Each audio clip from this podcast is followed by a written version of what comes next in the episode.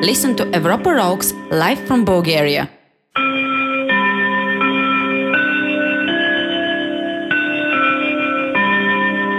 Listen to Evropa Rocks live from Bulgaria.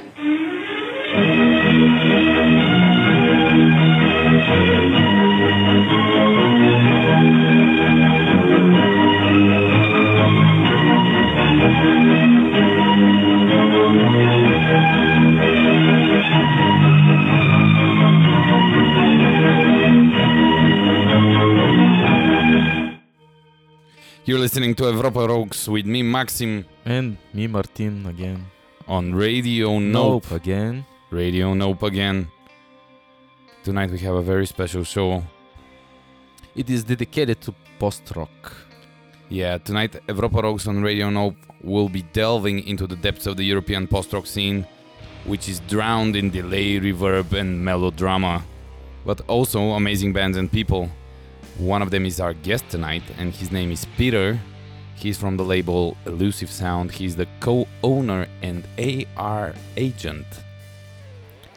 But we'll talk about him a little bit later. AR agent. Yes, artist and repertoire scout, sorry. I just learned something new. Artist and repertoire. He is in charge of picking the bands that are assigned to his label. Okay, it's a term. We started the show with a Russian band. They're called The Grand Astoria. The song was called The Tour Diary, and it's from their concept EP, The Fuzz of Destiny. I really like the whole record because there's 8 songs on it, and each song is dedicated to a different fuzz pedal. Like a different fuzz pedal is used for each song. But this is the technical part. But are the songs... I mean, the lyrics about the fuzz pedals are... No. They're just about, I guess, being in a band. Just like an additional info to the album. Yeah. So this was the song Tour Diary. It's the third track. And the pedal that it was used was the Gaia Tone TZ2 for all of the gearheads that are listening. And Gaia Tone TZ2. Yes. This is the actual fuzz that was used on their song. I discovered them last week. I was at the Impress and Sequan Acquisition show. The one that I missed. Yes. You kind of missed out. It wasn't like the best show ever, but it was like pretty good. You mean I've been to worse? You definitely have been to worse. Okay. Then. What up? Another thing that was pretty interesting, and I discovered it today, was Fenriz from Dark Throne's mixtape that he did for The Wire. I guess everybody expected old school black metal when... Yes. The thing that he told The Wire was very interesting. I deem it... I will try to do a Norwegian accent. No, I won't. I deem it my most important communication with the world so far, this mix, Fenriz emails. It shows heaps of what I'm into that people just don't know and they just assume and pigeonhole. Because there's a lot of like Turkish stuff in there, like a lot of Greek stuff, a lot of like early Turkish psychedelia. Yes, I heard some part of it by the part of the Turkish psychedelia. Then I had to come here. I saw a movie about Norwegian black metal recently. I think I've seen it before. Fenriz was sorry and apologizing for all the mess that he did. He was apologizing? I think so. He wasn't...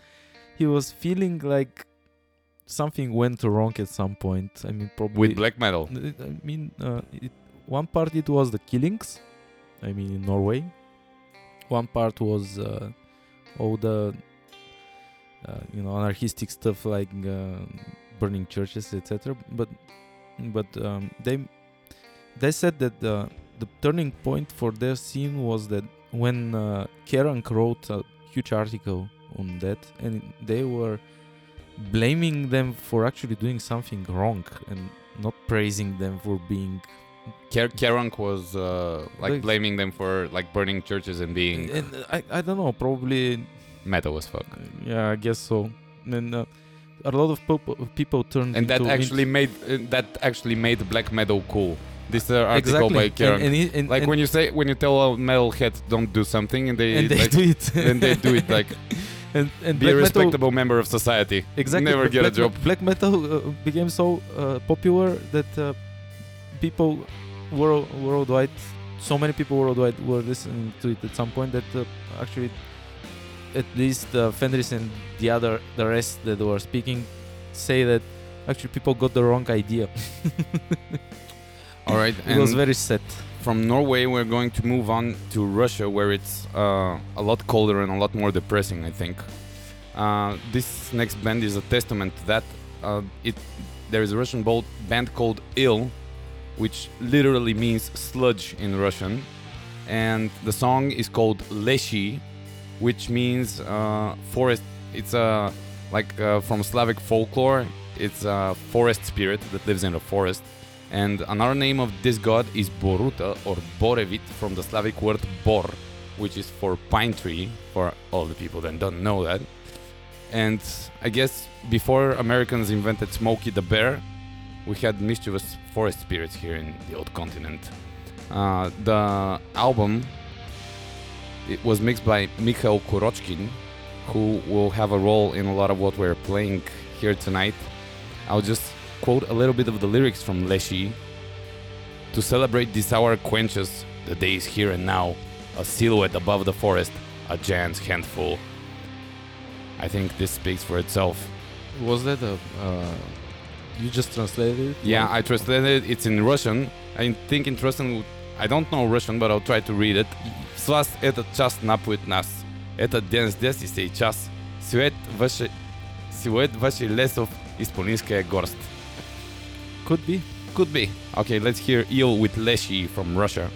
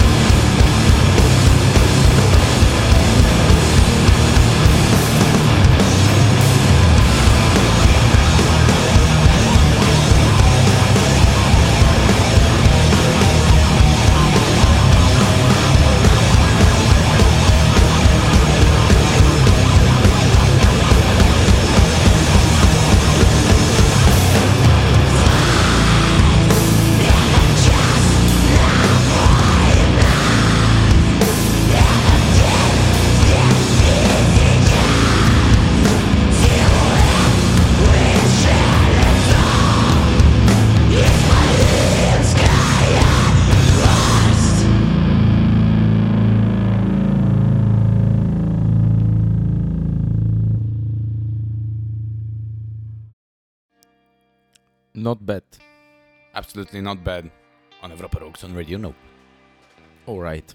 I want to play a song by this trio from Reykjavik, Iceland. It's a song from their latest album, it just came out. It's called, the band is called Godzilla. Like, lovely name. Yeah. I imagine carrying it in a bag with me on the metro. I imagine Godzilla in a hammock. And that's a smoking a pipe. Anyway. I won't interrupt you anymore because we don't have time and we need to call our guest. It's a song from their latest album. I don't think they have more than two or three releases. Full length, probably just two. It just came out, I think, last month or this. Doesn't matter.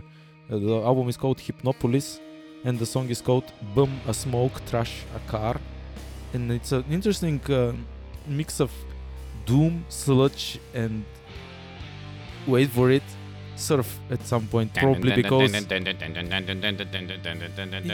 yeah, but that's because in their previous albums they were playing more surf, garage rock stuff, and yeah, this album is really different. Every song is different from any of the rest. It has so many different influences. Sounds so interesting when you. But I heard some of the rest of the record. It's like really fucking heavy, and they kind of combine all of those genres really well. They don't. It's nothing. It's one of those albums where people mix different genres and it still sounds like the same band. It not like scattered stuff. It's not like adding an ethno instrument into a metal band and calling it ethno metal. For example, they kind of incorporate the styles within the actual music writing, which is like something that I like. But when you mix two genres together, like you mix opera singing with metal, like it sounds like fucking shit. They're more or less they mix different styles of genre rock. Not like Guccio do it great. Guccio is fucking amazing. You should listen to them. Yes, I'm really sorry that we can listen just to one song because that wouldn't show how diverse the album is. But okay. Anyway, it's there's an interesting story. You know, every artist is that probably says they are young. What they did, they released their some EP, I think. On a limited, just one song on a limited floppy disks, 19 copies. So a floppy disk, as far as I remember, had like 1 megabyte and 30 something. 1.2 or 1.3, yeah. So it's imagine the quality and anyway. Here's Godzilla with Buma Smoke Trash a Car.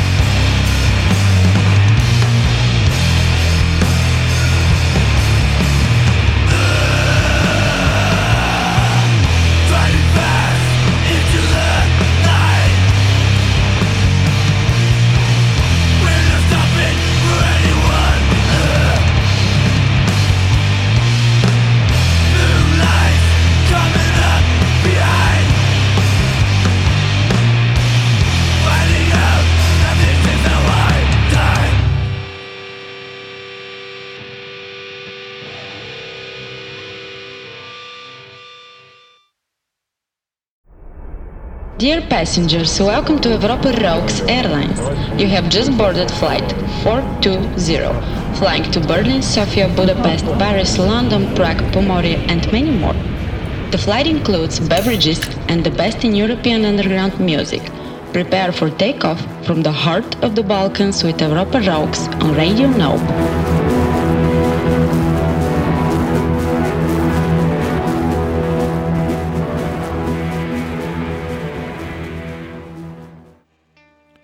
Hello, you're listening to Evropa Rocks on Radio Nope, and it's fucking guest time.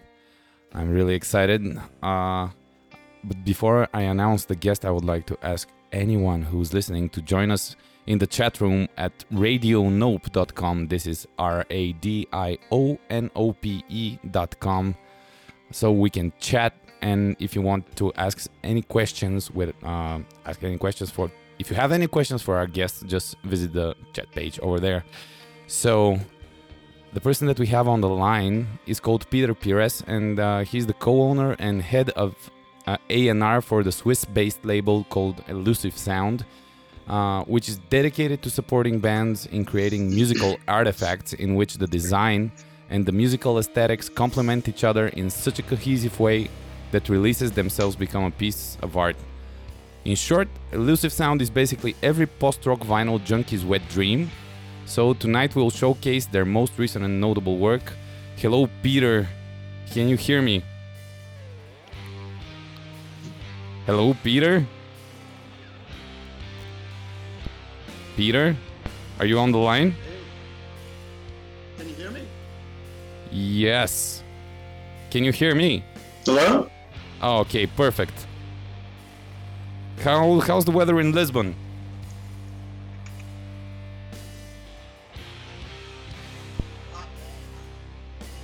Can you hear me now? Okay. Just let me try one more thing. Can you hear me? Yes, can you hear me?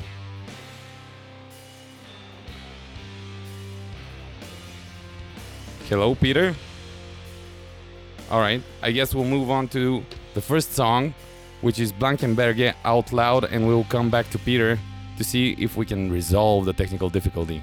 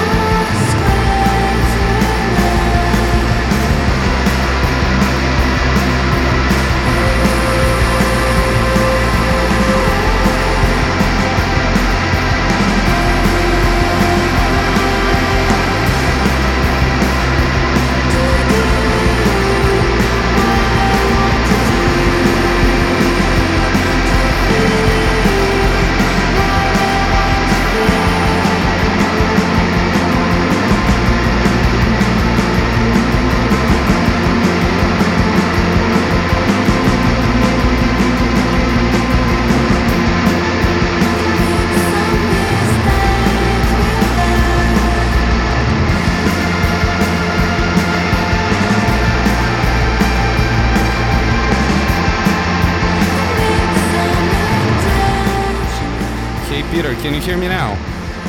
Yeah, I can hear you fine. All right. I'm just going to stop. I hate doing this, but those are the risks of the live feed. Yeah, unfortunately. Oh, great. We have you on the phone. All right. So, again, this is Peter Pires, co-owner and head of A&R of the Swiss-based label Elusive Sound. We heard a little bit of Blankenberge with their song Out Loud from their album Radio Gaze, but we'll hear the full song, I promise. So, Peter, what's the weather in Lisbon? Well, actually, it was supposed to be raining today, but we got the last day of radiant sunshine, and I actually was on the beach in the afternoon. Does that make you guys jealous? Yeah, but Martin was at the beach too. Yeah, really? I was at the beach today. Also earlier, it was possible to go for a swim too. So we're not jealous. I thought you'd be freezing out there. No, it was pretty cool. We had the Sofia Marathon today, but we'll extend we'll share pleasantries some other time. Let's get right to the questions because we wasted enough time already. So, okay. You are the co-owner of Elusive Sound, which deals not exclusively, but mainly in instrumental music. Some people like to call it post-rock. So people call it post-rock. But you share the responsibilities with Remo Albrecht and Philippe Allenbach. Exactly. So there's always this cliche about that labels try to perpetuate. I've seen it numerous times. So when somebody says, "Oh, this label is a family. We're a family," blah blah blah, and then the label ends up taking the band's money, and the family is over. So I wanted to. Elusive Sound is not just us three. I mean, it's really. We're at I'm sorry. Core, you know? I wanted to finish the question. So, how do you exactly get the bands on your roster to help you and help each other out? Because we're based on passion and love of music. We love music of our artists and we believe in them. And they believe in us. And Elusive Sound is based also on friendship, and trust and transparency and wanting the best for our artists and our artists, they believe in what we want to do and they help us, There's constant communication between everyone. I'm even with our Russian artists.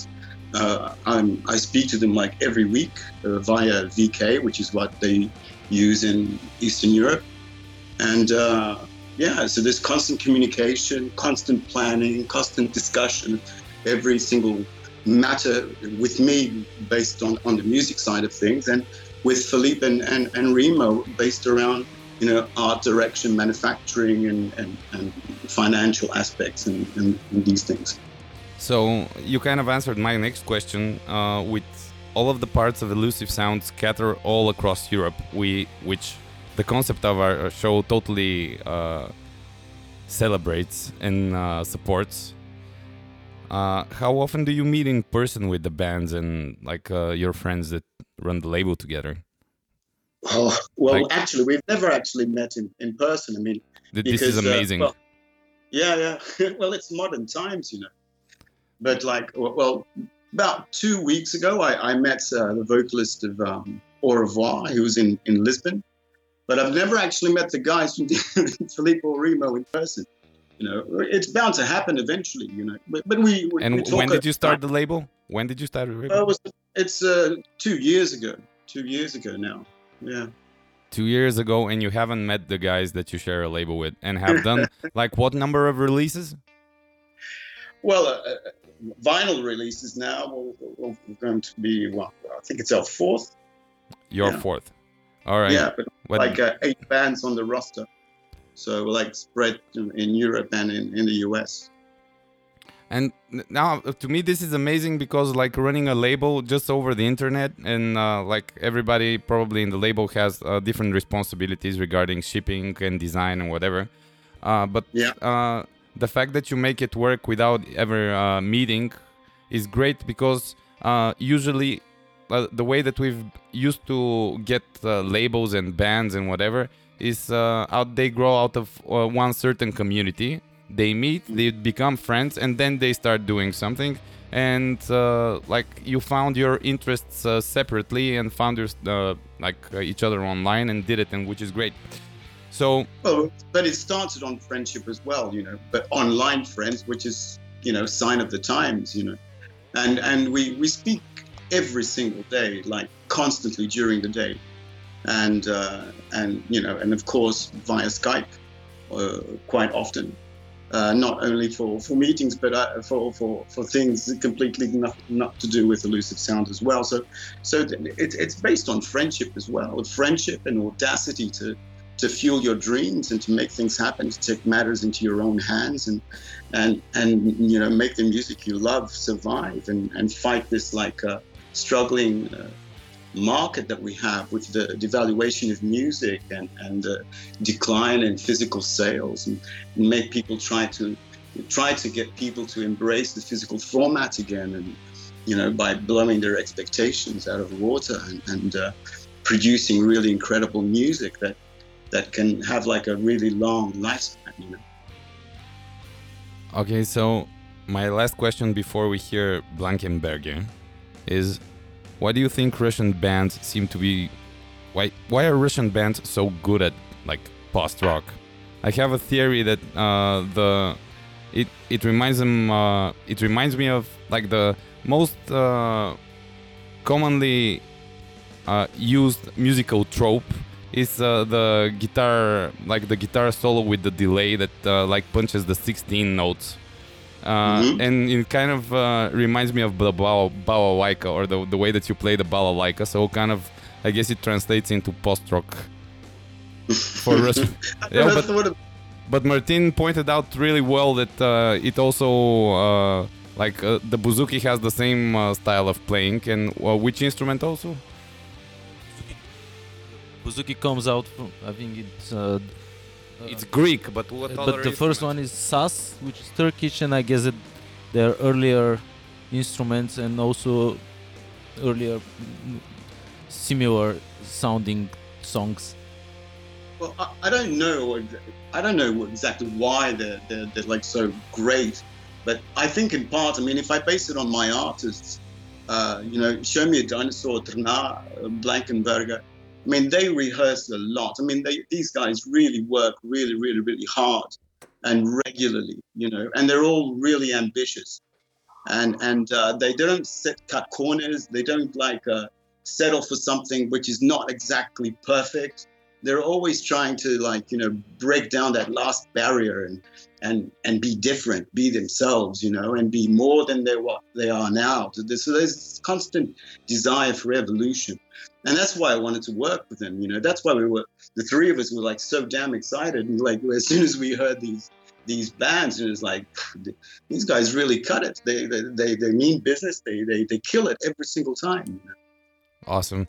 Okay, you mentioned Blankenberge, which are the latest addition to the Elusive Sound team. Yeah. It's your third band from St. Petersburg, and they're doing some kind of shoegazy, dream pop, drone rock thing. Mm-hmm. And you mentioned that this is the only other band that has like constant vocals, except for the scream on Au Revoir and Dinosaur. Yeah. And radio, you had Radio Gaze, the album which we're going to hear Out Loud from. Completely remastered.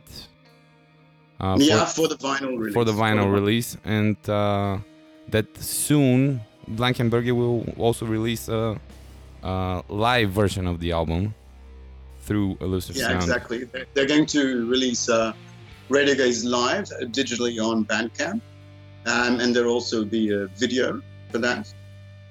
Which I've actually seen a few unfinished cuts, and it's absolutely fantastic. Okay. And for the whole show, you have the whole show. For the whole show, yeah. Awesome. Okay, so let's hear Blankenberge with Out Loud from their album Radio Gaze, and we'll hear the full song because I think we're done with the technical difficulties for now. All right.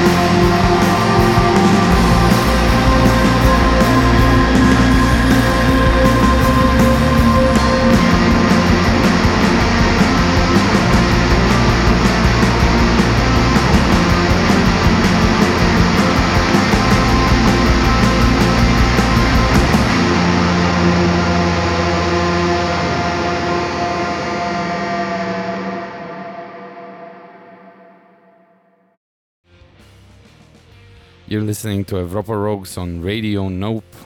Here with us is Peter Pires from Elusive Sound, the label that brought you the song that we heard from Blankenberge with their song Out Loud. Peter. Hey. You have Braden Brenezer. I'm sorry. Says Braden hi. Brenezer. Yeah, Braden Brenezer.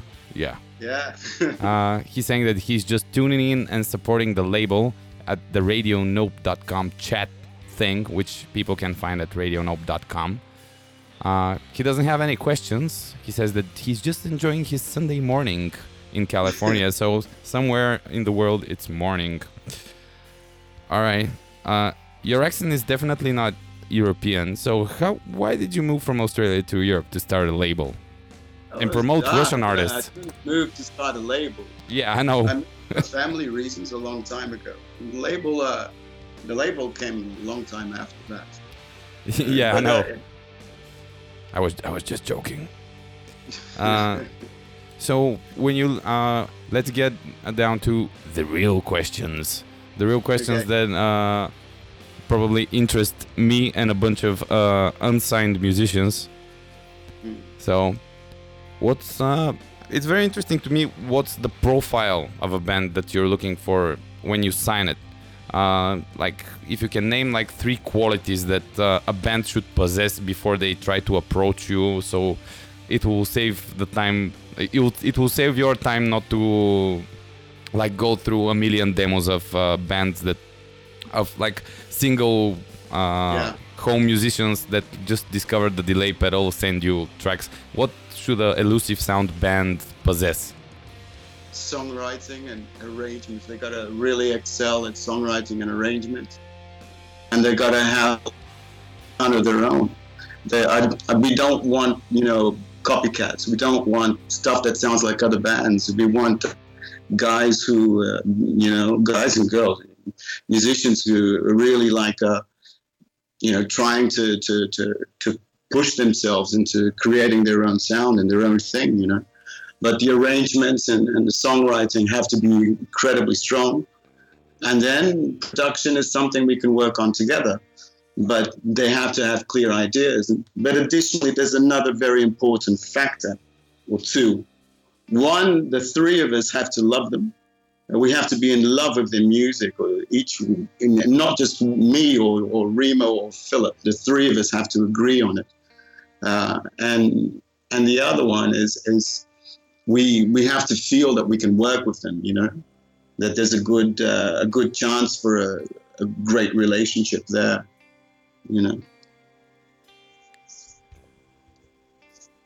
Well, this was pretty exhaustive. It kind of left me listening without thinking of a follow-up question to that. The next one is I've in the beginning of the show while we were listening to the band Iil from Russia, the name Mikhail Kurochkin popped out. He mixed that Iil record, and.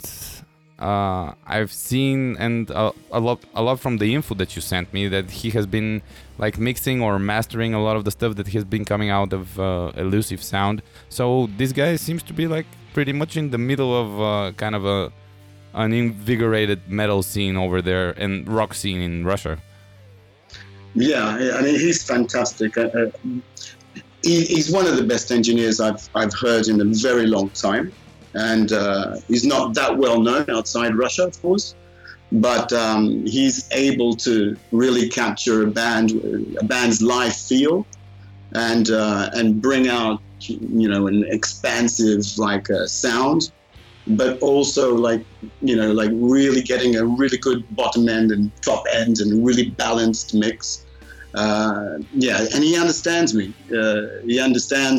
He understands what the label's sonic aesthetic is and ambitions in terms of production, and he's easy to communicate, and I don't have to say very much, and he seems to know exactly what we're going after, and he works really well with the artists. I mean, they feel really comfortable with him. So him and Randy Cordner in the US are two guys that they're kind of like Elusive Sound team, you know, in terms of the engineering aspect. And we talk a lot, you know, post-production details and what have you. And yeah, I really trust them to always bring the best out in the band, you know. So, do you have any like musical experience yourself, like as in playing in bands? Like where did you get? Because we met, I don't know, I just actually forgot how we met. I remember writing you about one of my bands, and we just kind of ended up talking a lot. Ended up talking a lot on Facebook, but like you have like so much. This impressed me a lot. You have so much. Musical insight into what you're doing, which is not very regular for people who run labels. They kind of tend to focus more on the business side, at least the people that I've had experience with. So where did you like learn to understand musicians so well? Well, I was a musician for a very long time, and well, for 10 years in London and in other cities, and I had to stop for medical reasons. And then I studied, took a postgraduate in sound engineering and post production, and I worked a few years in sound engineering as well. So it comes from that, really. Yeah, and it really shows, and the way that you talk about music, like you're really putting. And from what I've heard on the Elusive Sound records, like you're really putting, and the guys and the whole team are really putting a kind of artistry and like love for music beyond the bottom line, which is very rare these days. Well, Remo is in basically art direction and product design, and he works really carefully both with the musicians and also the other artists, the visual artists, in order to you know really create something which is cohesive with the music and the concept and fantastic, like really wonderful products for people to hold in their hands and you know and cherish, you know. And yeah, and Philip does the same with customer service and with the entire manufacturing process, making sure that we get the best materials and that we can try to, you know, meet schedules and what have you. But there's a real passion, you know, with the entire process. Amazing. We have a comment here on the RadioNope.com chat line. The Outsider Music says, Elusive Sound is one of the best labels out there. Big hug to my bro Peter. I guess this show is turning out like into a giant commercial, Peter, for your label. The Outsider Music also has a question, and it's what is your dream band to sign? The dream band to sign? Oh my God! I'm going to make this even a little bit harder. So, what is your dream band to sign, and which record you wish you had released through Elusive Sound? Well, that's an easy one. Well. We signed a dream band when we signed Silent Whale Becomes a Dream, which was a band that we were in love with for many years. And actually, when we were conceptualizing the label, their aesthetic was very much a blueprint to that. So the chance to work with them was really a dream come true. In terms of an album that we wish we would have released, or a band that we wish we could sign, well, there's a band that's no longer with us, unfortunately. But yeah, I would have loved to have released F. Pitoria Report, Galevka and the guys as well. The three of us really love F. Pitoria Report, and yeah, but they're no longer around. Okay, you'll send me a link and I'll put it into the description so people can get that a little bit later. So we're moving through. The next song we're going to hear is Show Me a Dinosaur with their song Gone from their album Show Me a Dinosaur. I think Martin wants to say a couple of words since he promoted the Show Me a Dinosaur show here in Sofia. Oh, thanks, Martin. Yeah, I'll leave you with him for just a second. Okay. What made a good impression to me while the guys visited Sofia was that they were prepared for anything that could happen on the road. I mean, they were prepared for not be paid for anything, and they just wanted to play anywhere possible. It wasn't just some kind of a deal with somebody. I don't know if that happened before you guys met, but Dinosaur and Torna, for that matter, they're real road warriors, and they're go-getters. They're real go-getters, you know. And we have the same in the US with Au Revoir. I mean, these guys will play anywhere. Yeah, they were really determined and just ready to face anything. Parked their bus here, went to the local music store, bought some bass strings, got on stage, made a sound check, played, and they love what they do, you know. There's real belief and desire and a sense of urgency in the music, and that comes from their own character, you know. Having in mind their age, they were really professional and straightforward in anything they were doing by the time it was, I think, 3 years ago. Yeah. Yeah. So that's what I just wanted to share. Let's hear them with this song Gone, Show Me a Dinosaur.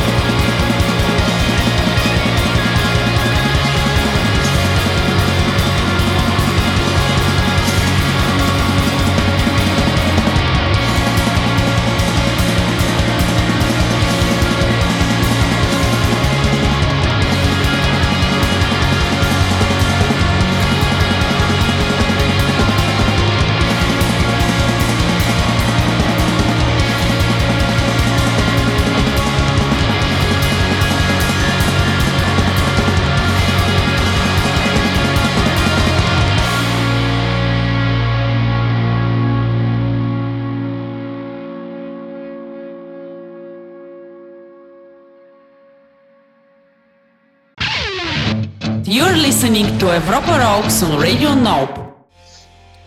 Yes, you're listening to Evropa Rocks on Radio Nope, and with us we have Peter Pires from Elusive Sound, Bobo Chimpan, one of the brains behind the Radio Nope operation, is turning out to be a huge Elusive Sound fan. Like he says, he's really digging Show Me a Dinosaur, which we heard right now with the song Gone. We have some exclusive news, courtesy of Peter, about Show Me a Dinosaur. Their self-titled, sold-out album is going to be repressed with a new design, and copies will already be available at the Bergmal festival. Well, hopefully. Oh, hopefully. All right. Yeah, because they still have to go through quality control upon arrival, and so if everything is in tip-top shape, then yeah, they'll be at Bergmal. And where's that festival? I'm sorry, I'm not very. It's in it's in Zurich, in Switzerland. All right, great. And you're remixing those first two releases again with Kurochkin, who plays bass in the band, right? What, in Dinosaur? Yeah. No, they're remastering Evolve NTP and the Dust album. Uh-huh, I see. All right, so moving on. And Kurochkin is remastering it, yeah. Oh, okay. So moving on to the next question. How do you feel about all of those YouTube channels that upload whole albums? Like, especially for like stoner rock and for post-rock. Is this a okay way to advertise music, and like, what's your favorite online medium to kind of discover new bands? Well, a lot of those channels are fans, you know, so on the one hand we've lost the press. I mean, the press don't give a damn about post-rock or post-metal or anything post-related, you know, but the fans do, and there are still fans out there and they're spreading the music online. And so we can say, oh, well, the label YouTube channel doesn't have many subscribers, or, you know, there's the official video and there's like 5 other one-picture videos of the same track. But it's good to see people have a passion for the music and they're sharing it with us. So I'm okay with it. I think it's a good thing. And what was the second question? And no, I agree with you, but at some point I just figure that the only one making actual money out of the artists through like that scheme is Google, which kind of like infuriates me. Yeah, there's the monetization aspects and all of that, which is it's frustrating for a lot of people. But I mean, most important thing. Priority is that the artist's music is heard and that it's spread around, you know. So if that means that you're not making so much or on this or that, I mean, I don't really care, you know, just as long as their music gets heard and people enjoy it. That's the number one thing. And what's your favorite way of discovering music online, so you can give some tips to people who Bandcamp. Yeah, Bandcamp, and well, for me, mainly Bandcamp. You know. But what do you do? Do you use the Discover function? Do you search for just new releases, or how do you find new music? It's actually it's very surprising. I'm sorry to interrupt you, but it's very surprising when you think of like how many music is released every day. You imagine that it would be like gazillions. But actually, isn't that much?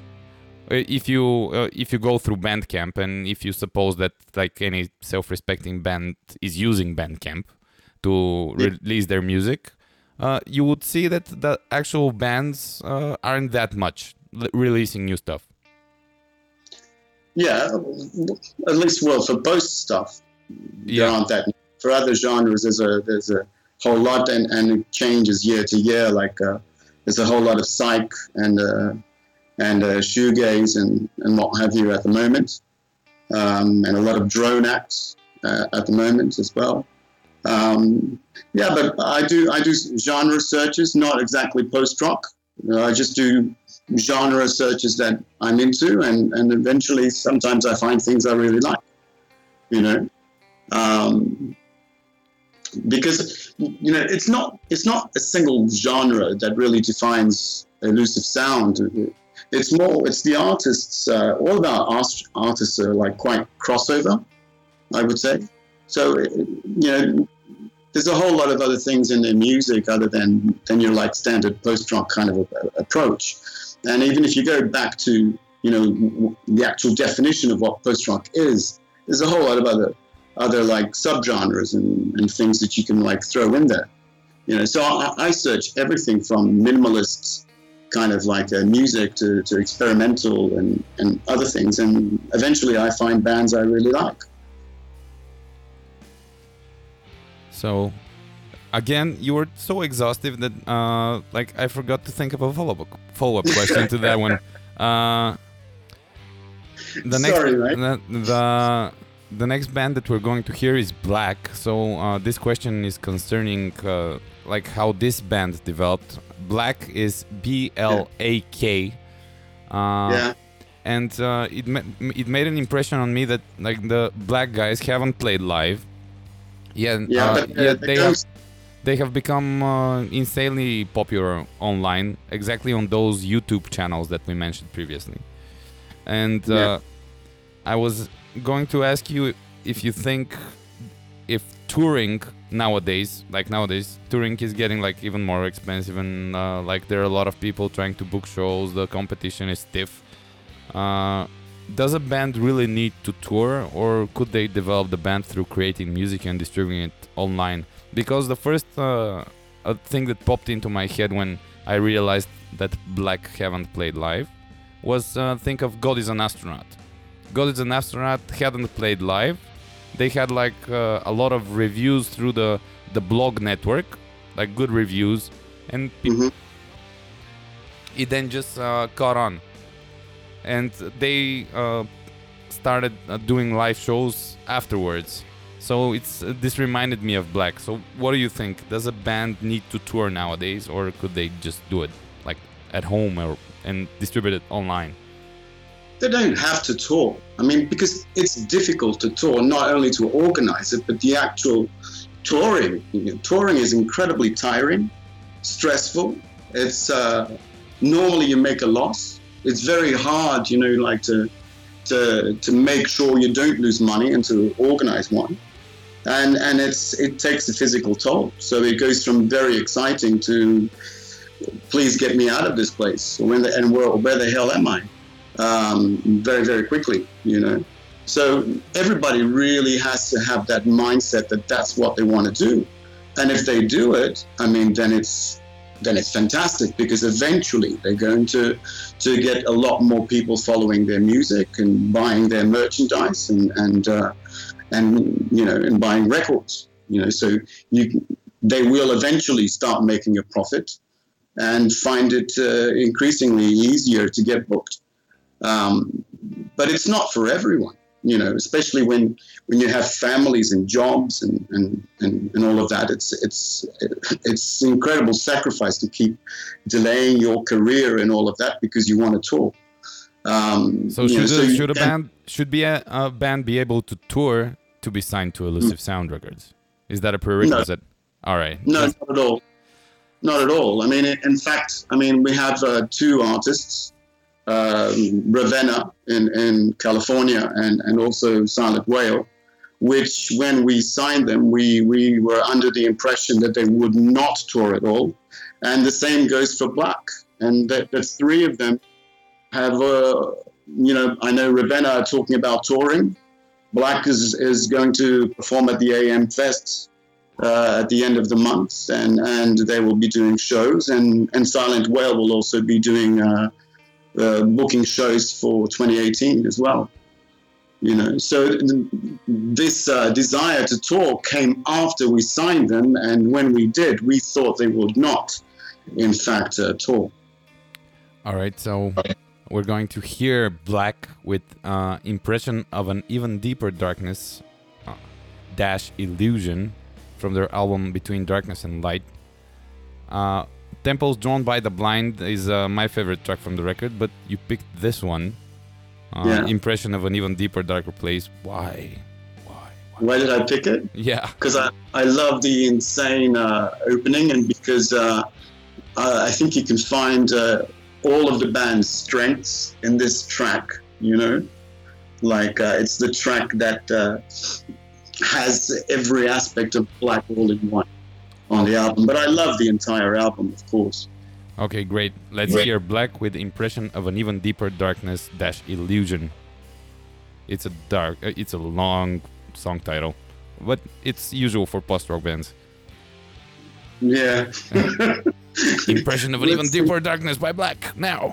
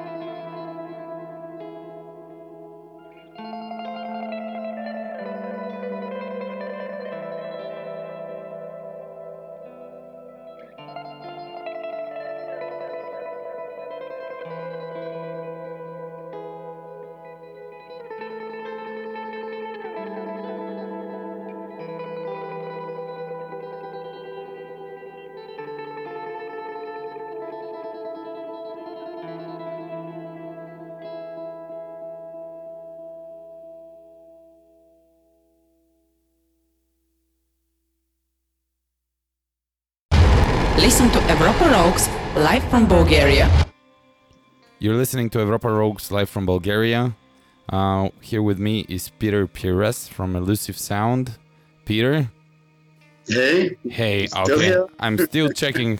I have a phobia now. Braden is actually writing that he saw Blak using a taishogoto and made him, which is a Japanese string instrument. I wasn't acquainted with that one. And he says that he has been inspired to pick one of those or some type of folk instrument for Ravenna's next album. Is Braden from Ravenna? Yeah, he is. He's the guitarist. One of the guitarists. Oh, so, okay. I see why really Braden was from California. Yeah. All right. So, the next question, we had a really nice personal chat while we were listening to Blak. But we're moving on with the more elusive sound-based questions. You definitely promote music for patient people. So, I don't know, the attention spans of people are getting shorter and shorter in terms of everything. And it's kind of really weird to have to try and release like 17-minute track songs in order to compete like with the 3 minutes and 30 seconds radio standard, which is getting shorter, I think. Yeah, it is in a way. I mean, we're no longer like stuck with those 3-minute limitations that we used to have on radio. I mean, public radio, like normal radio, won't even, play post kind of stuff. I mean, 90% of the time, and we can't have that in we can't be concerned with that. Yes, nor can we be concerned about, compressing the hell out of the music so that it has more impact during 3 minutes on radio. We have to think about, creating something which really feels grand, and without thinking that we have to compromise how long it should be and how long it takes to hit hard, So I do pay attention, for example, how long it takes an artist to make an impact on the track, but I'm not looking at, 15, 20 seconds. I'm looking at what happens within the first 2 minutes, and this is Lucid's music is about fueling your dreams, So it's supposed to like surround you, like it's supposed to touch your awaken your every sense, And you need time to get like that thing going. I'm sorry, I have to interrupt you, but Martin has a question. Go ahead.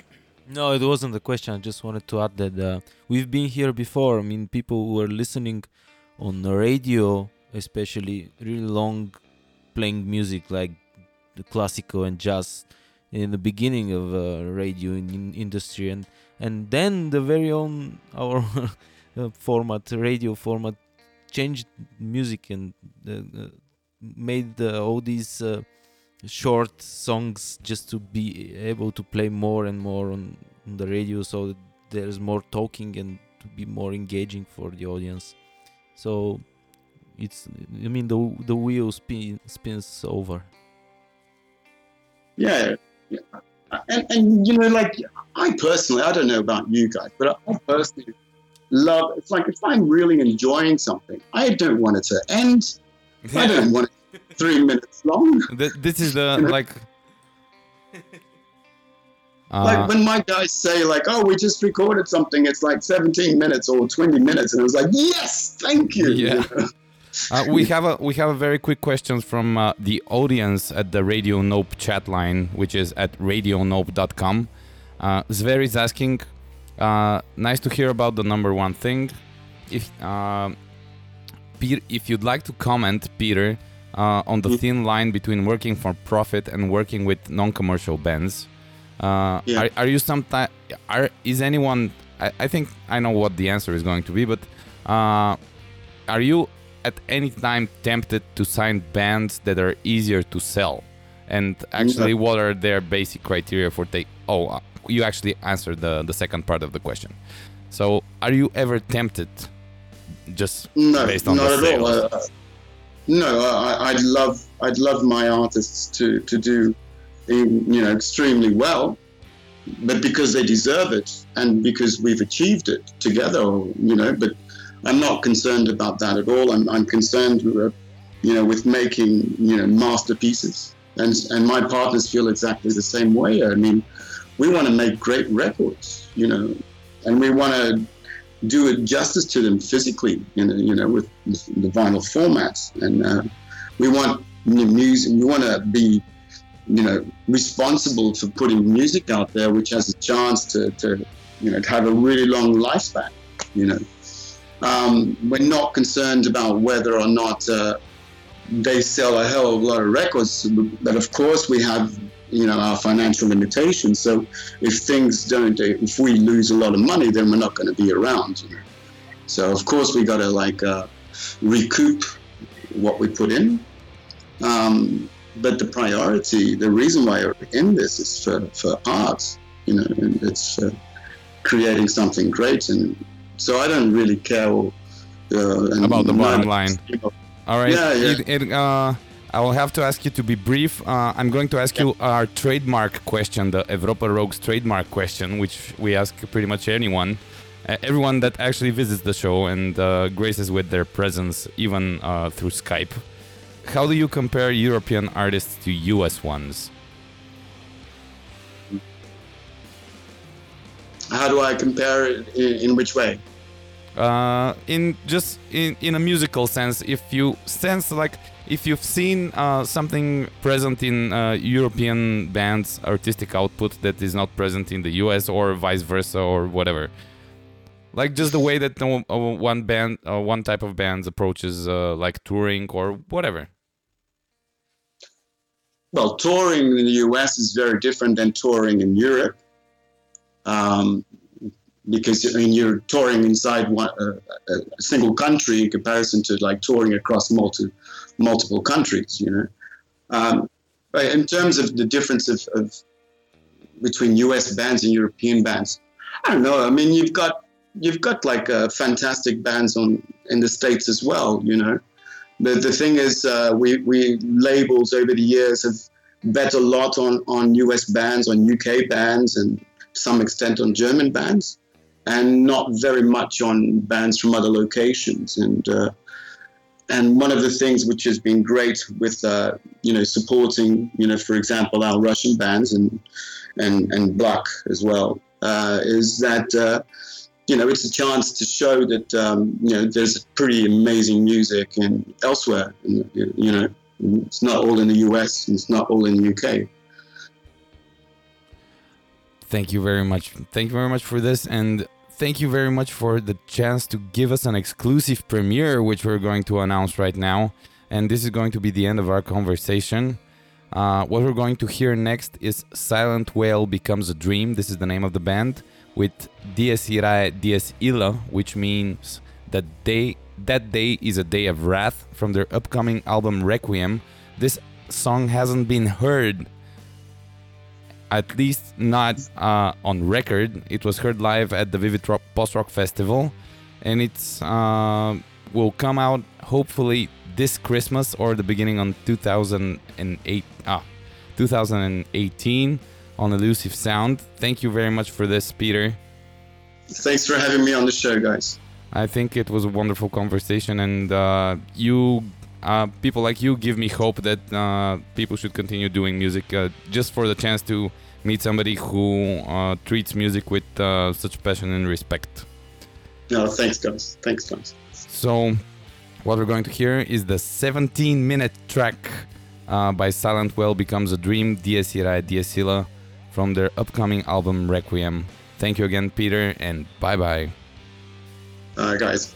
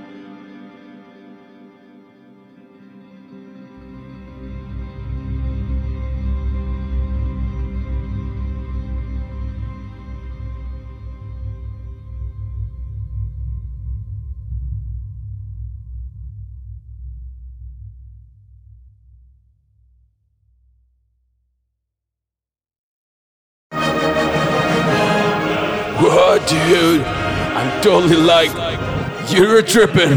No, you idiot. You're listening to Evropa Rocks on Radio Nope.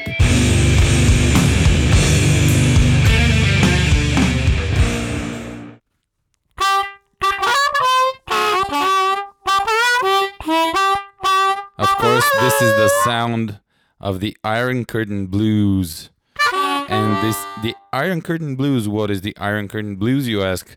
This is our song of the show, which is dedicated to the 60s and 70s underground scene in Europe. Our topic tonight, why did the harmonica stop?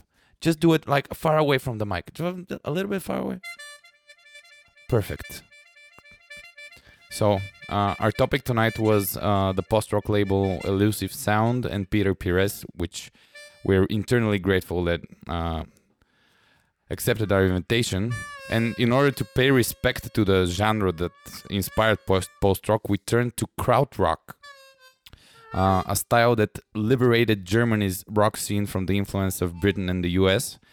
And the band that we're going to showcase tonight is called Nosferatu.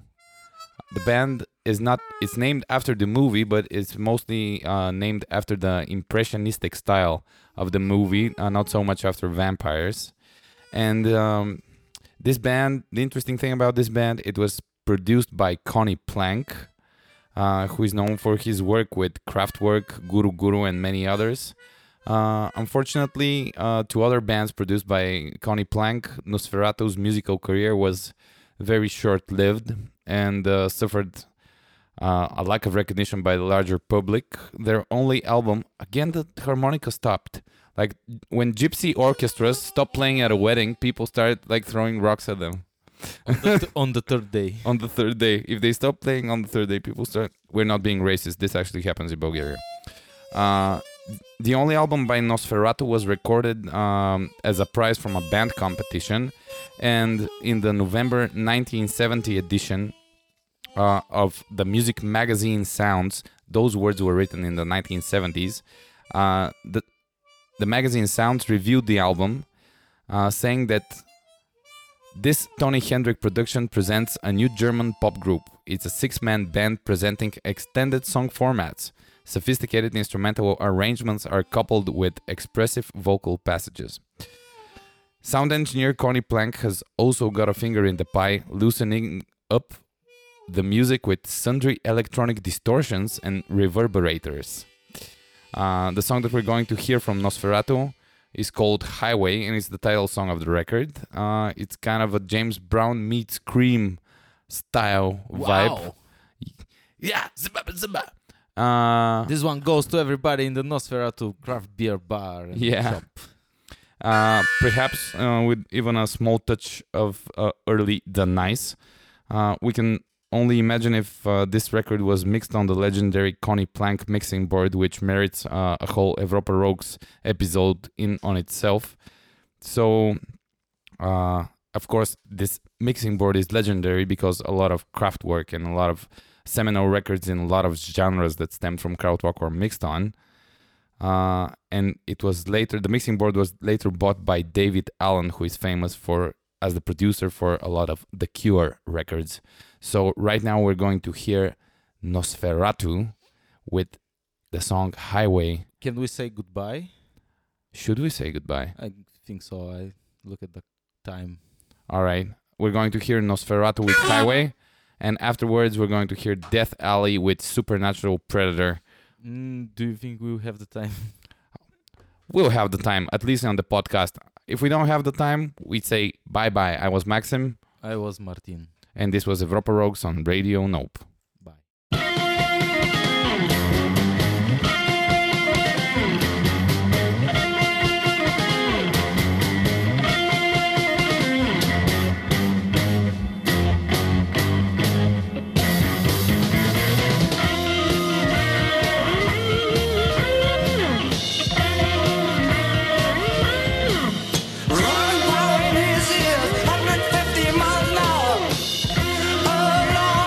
Road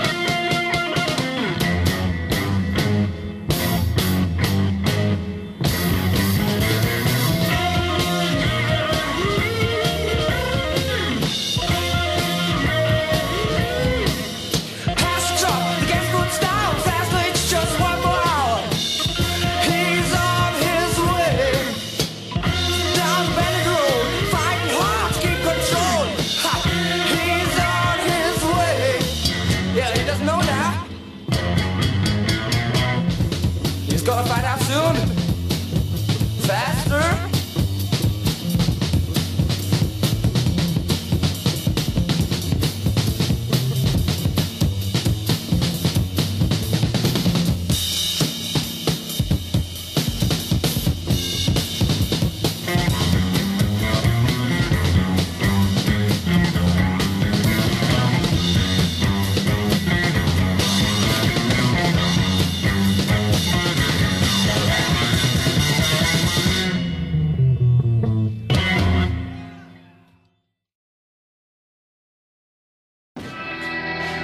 Transmitting the best from the European underground scene. Listen to Evropa Rocks every Sunday on Radio Nope. Live from Bulgaria. Visit evroparocks.com for extended interviews and more.